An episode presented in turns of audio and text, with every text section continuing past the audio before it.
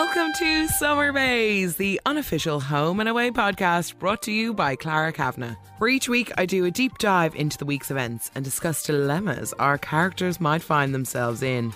Like, is minding your friend's baby without their permission really a kidnapping? Or is murdering a murderer really a crime? It's time to feel closer each day to home and away.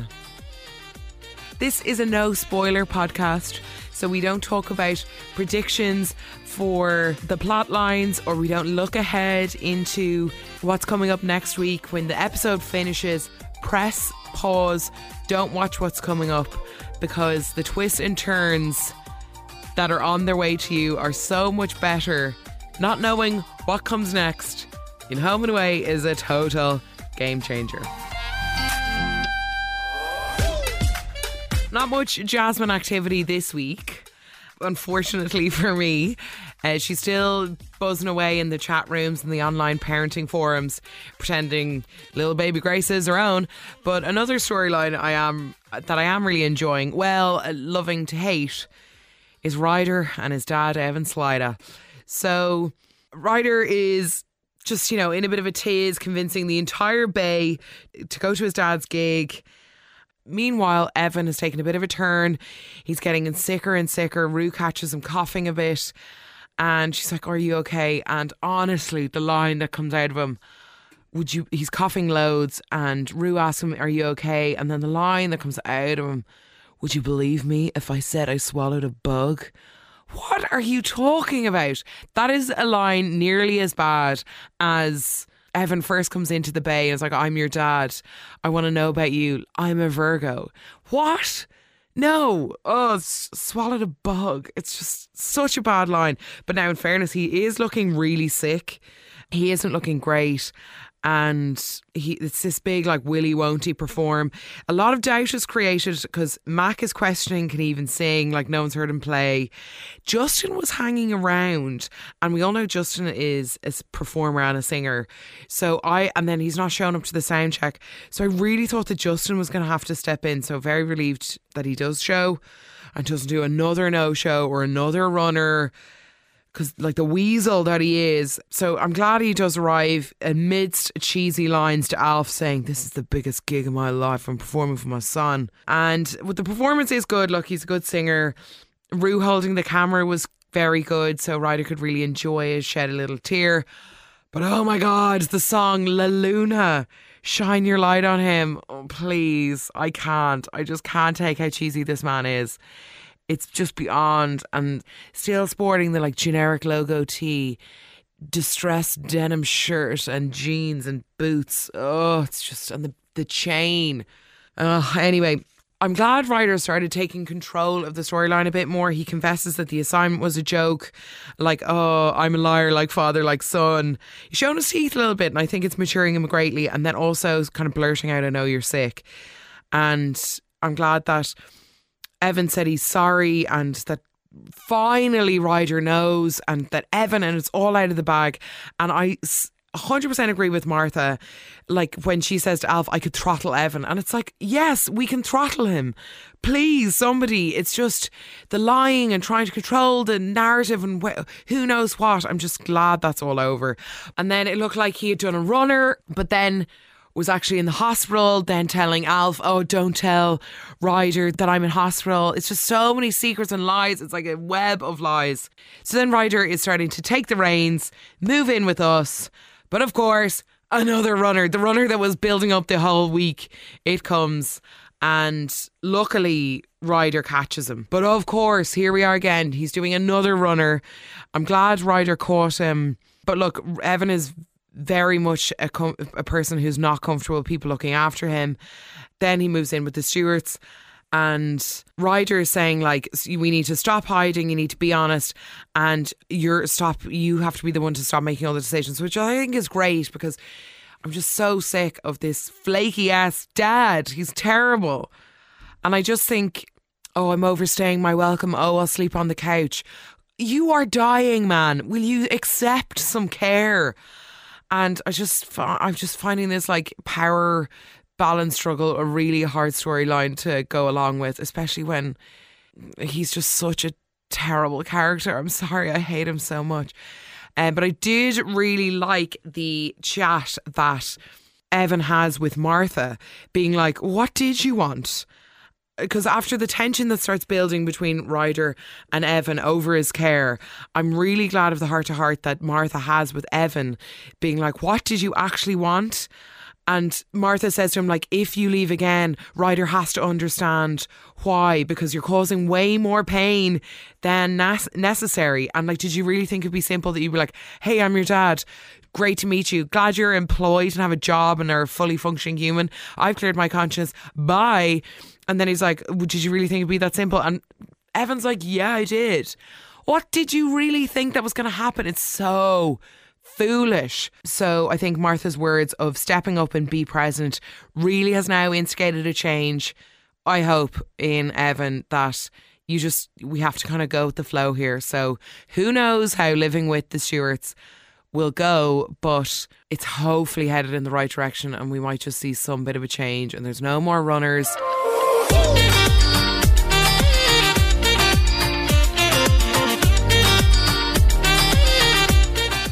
And briefly, what I want to talk about Bella's 18th birthday. So things are with Colby are still a bit weird and she's just kind of doesn't really want to celebrate. She's happy being normal, day on the beach, but like really not excited about it. And everyone's kind of like, great to see you so happy. But the weird bit in it was the Willow Dean bracelet debacle. So Willow's wearing a bracelet that Dean got for her on her 18th birthday. They're kind of rehashing the storyline of when Dean and Willow used to go out. And then Dean's like, Colby robbed the bracelet. And Willow's like, it's my favourite one. I've had it for ages. And then she just throws it back at him. That was just a bit random and a little bit unnecessary. A bit of a like non story funny moment, I would think, maybe. And then moving on to what happened with John. So he's in hospital. He's obviously frustrated. He gets a great visit from Ben, and they have a real heart to heart and realize what truly matters and not to take things for granted. I must say his voice acting is really good still. Um, it just sounds so much weaker. It's I don't know how someone can do that. I just think it's great. But the difference between how he is with Maz, he's very frustrated and angry, and then somebody new comes in and he's to- he, there's a total gear change. So I find it. I know she's just trying to help, but she is a fusser, and I think he knows that she's a fusser. But the moment there that finished Friday's episode finished on when Marilyn is really on top of him, and he shouts the one minute of dignity and that he's not a child and he starts crying. That gave me such a fright and uh like and I found it hard watching it back again. And you can really sense his frustration and sense his like desperation to be treated normally and his and his anger at his situation. And I feel bad for Maz but at the same time she's not really changing her tact but I really felt for John in that moment. And you got a sense of really where he's at, and you could see it from his point of view. I don't agree with how he's talking to Maz sometimes, and I know Marilyn is driving him nuts, and you can sense his pain. And that's what I really got from that. And I found it really hard to watch and a very shock, shocking end to the week because it's very out of character, but he's clearly being pushed to his limits. And I feel bad for Marilyn, I feel bad for everyone. He's someone who is so, he's not used to being so debilitated, and you can really see how, how frustrated he is with where he's at and what's happened to him. And I just, oh, that was powerful.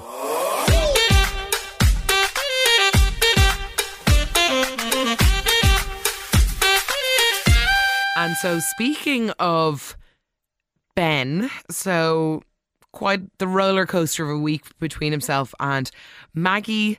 It started, the week kicked off with a pretty big bang. We have a very upset Nick shouting in front of Maggie that they spent the night in the hotel together. Cue Maggie storming off and getting all kinds of ideas in her head. But Gemma has been great in this because they went back to being friends pretty quickly. I thought that they might just like, you know, be strangers for a while. But Gemma very much is kind of trying to encourage Ben to get back with Maggie, being like, You're still wearing your ring, you ran after her. I lost the one who I love, but it's not too late for you guys. So that's very hats off to you, Gemma. That's pretty good. Maggie storm, storming off and asking Ben, like, why didn't you try? This is a perfect excuse to back out of it. You don't want to fight. So I can kind of see Maggie's point because he's, but you also have to let him get his own head around things. It's just Maggie's impatience. And then we have Ben trying a few times to talk to Maggie, but she's keeps pushing back, not wanting him in the farm, not wanting him anywhere, just being like, You're just trying to get back at me. and then, oh, the standoff between Gemma and Maggie. Gemma tries to do the upstanding thing and say sorry. Maggie hits her with, "Are you just swooping in as quick as you could?" Uh, was the wedding ring more of a challenge? Like Maggie, you're acting such a teenager, and bravo, Gemma, really stood your ground. Push back. This isn't about me. This is an issue that you have with Ben. So bugger off, hun. And I thought that was great. And Roo being like, Maggie, what are you doing? It's just she can't really control what comes out of her mouth at the moment and which is understandable, but then this is even catapulted further when Maggie sees Gemma and Ben talking on the balcony and she comes with, up with this bright idea to be like, take whatever you want. I'm applying for a transfer. Oh, actually, no, I'm going to Italy. So it's just packing up the house, packing up Ben's stuff, oh no, I'm in problem solving mode. This feels really right. I'm getting the first plane tomorrow. Your dad doesn't want me. And I just think, again, it's so reactive, it's so impulsive. I understand that this is a huge test, that the biggest test that Maggie and Ben have gone through as a couple, but she's acting like some kind of deranged 15 year old who's you know, whose crush doesn't want her anymore. So she's like, yeah, no, I'm just going to leave. She's trying to take her power back. And I'm just really like, poor Ziggy. It, like, uh, like trying to keep up with this is exhausting. It's just, Maggie, you're not thinking clearly. There's no talking to her. She's so stubborn. I, like at this point, I'm like, good riddance. If you want to act that childishly, just go. Like, oh, I don't know. It's just Maybe everyone just needs a bit of time and space. Okay, maybe you better enjoy that in Italy. I used to really like Maggie, I really did. Thought she was a great, you know, a great member of the community, the school principal, boss lady, doing her bit for the community and the school children, you know, helping the strays. But at this point, I'm like, you're now acting like a student of Summer Bay. Like, at this point, Bella is arguably more mature than her. And can you just have like a speck of self control or a speck of, I don't know, calm? Is that the right word?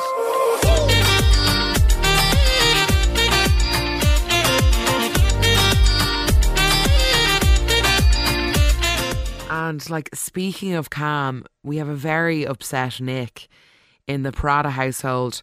On top of him is the rejection from Bella, quitting his what seemed to be a lovely job and now thinking that Ben and his mum are having a whirlwind romance and he's of course going to feel overwhelmed and that's fair enough.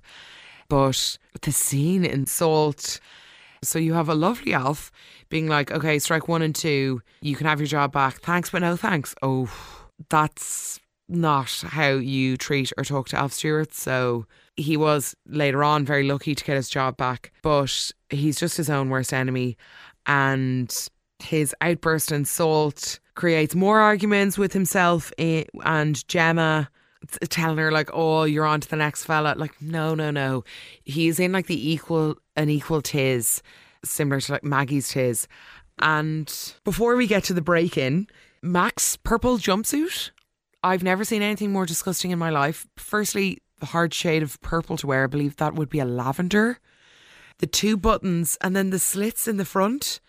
Mac, you know, she's a bit of a clothes horse. She can wear anything, but she's really testing the limits there. That was a unique and special outfit that should be referenced back to. She looked like a lavender meadow, but then extremely gross. Like, why would you want to have the slits up beyond the thigh? How pointless. They'd be billowing in the wind. Very strange. I kind of I'm looking forward to what kind of more weird outfits we can get out of Mac because the fashion is pretty it kind of teeters on a line of acceptable and really not acceptable. Who is planning these things? Because remember when she first arrived into the bay, all she wore was white. Now she's mixing it up. Like it's a lot of like linens. It's all summer clothes. But then that purple one was, oof, it was a doozy. Absolute doozy. But anyway, we have the diner break in and all fingers are pointing towards Nick.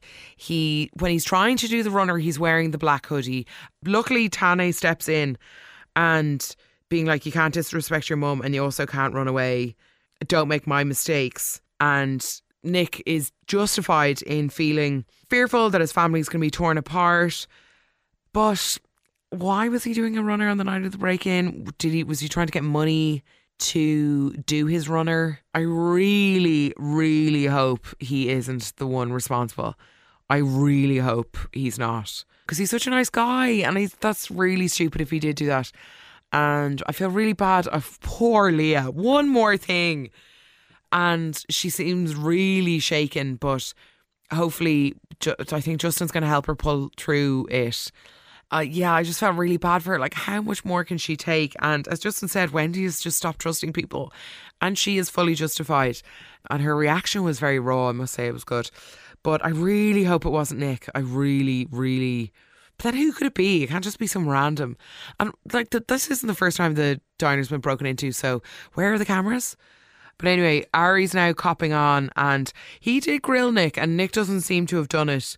And when Nick's all like, we have to work together, let's stop fighting. So I don't, maybe it wasn't him, but it's just, I don't know. It seems like it was somebody, but then I don't know who else it could have been. I am appreciating a lot of, we've had a lot of topless men this week. It did actually kick off with a topless Ben. I think the show opener on Monday was a topless Ben, and then plenty of topless Paratas, and I'm really enjoying them. Tane is so juiced up. It makes his head look super pea like, but look, I'm enjoying it all the same. Sorry, back to Nick, away from the topless men. Gemma and Nick's heart to heart was gorgeous. Their cute little hug on the couch was really nice. So I'm happy there's been a resolution there. And I'm also happy that Ari and Tane are actually singing off the same hymn sheet, dare I say, working together to try help Nick. They're making Nick get his job back, which happily or which luckily happens. But the one thing I didn't see coming was Gemma resisting the fingerprints. Excuse me, bit of mystery there. What's going on? And why won't she do it? It just makes her look really guilty, or that she's like running away from a previous crime, maybe. I don't know. Bit fishy. And then not taking the extra work at Salt after Ryder asked for less time, and Gemma's like, mm, Can I get back to you? Something seems like she's sitting on something there. I know she's a lot going on with the work stuff. There seems like there's more to that story than what she's given off. So I'm interested to see where that's going. So yeah, it's a little bit of a mystery.